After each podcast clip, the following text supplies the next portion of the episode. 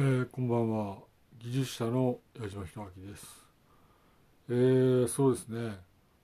えー、そうですね。まあ、うん、状況を説明いたしますと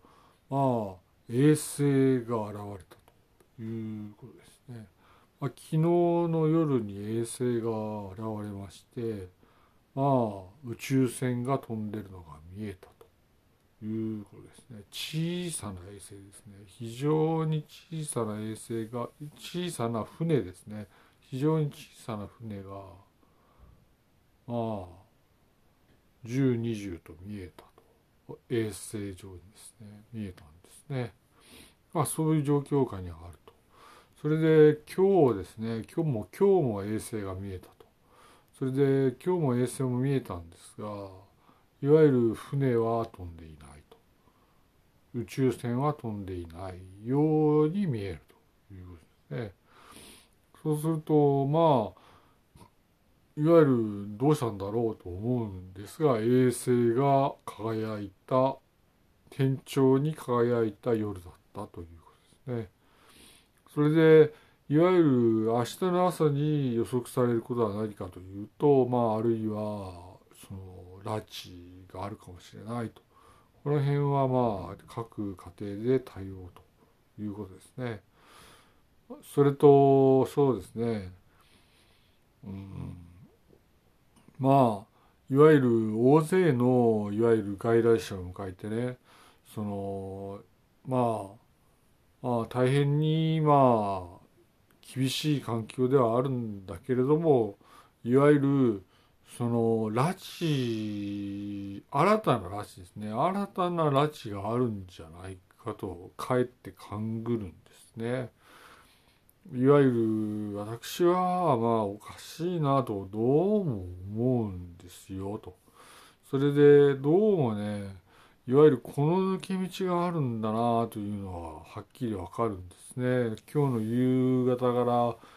まあ夜にかけてまあ考えていたんですがいわゆる新たな拉致っていうのはコールドスリープだろうというふうに考えるんですよ。そうすると新たな拉致でいわゆる人をだんだん分離していってコールドスリープで分離をしていって少数にして拉致をするということですね。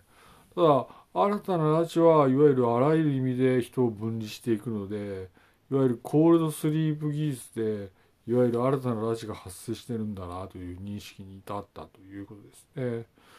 そうすると、まあ、衛星も輝天に輝くのかなというふうには思います。ただ、あの衛星は何か、まあ、まあ、わからわかるんですが、月ですが、月が輝く夜だったと。昨日と今日ですね、まあ、夜だったということですね。まあ、それでまあ私は声を励まして言うんですがいわゆる何かというといわゆるまあ人の声が聞こえなくなったなという感覚が第一にあるということですね。まあえー、そうですねまあ大勢の声が聞こえたんですがいわゆる矢島弘明別定ですね矢島弘明別邸ができてから声は響かなくなったということですね。まああの家はまあ矢島弘明別邸であるんですが矢島弘明別邸ができた結果音が響かないと全く響かないですね。それとまあ竹の声がしないですね。ただ大勢住んでるんですがなんだかわからないということではあるということですね。えー、そうですねまあ新たな拉致は発生してるんだろうとそうするといわゆるコールドスリープで未来に向けて送られてるんだろうという悲劇が始まりつつあるのかなと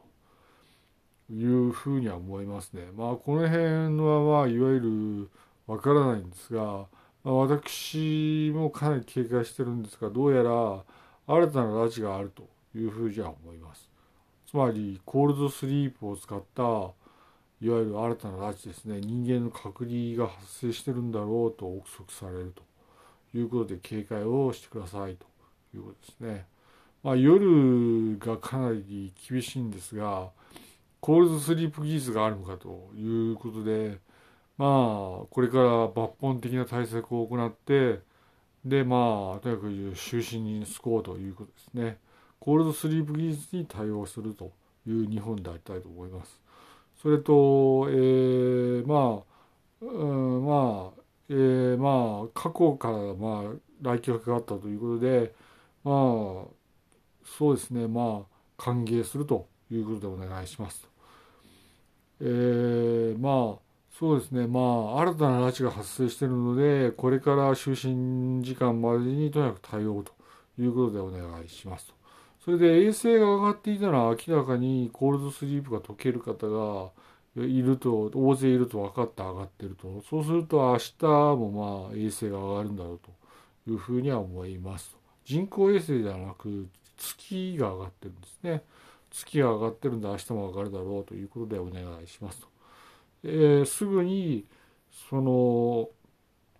新たな拉致つまりコールドスリープ技術に対応というそのまあ日本でありたいということでお願いします。ただ私明らかに分かるのは新たな拉致つまりコールドスリープ技術の対応というのは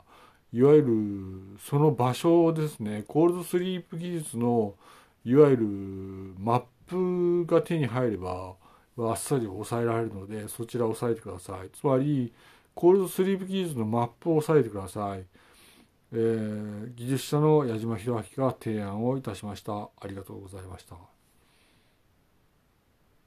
失礼をいたします。ご清聴に感謝します。えー、まあ来客された方は歓迎いたします。矢島でした。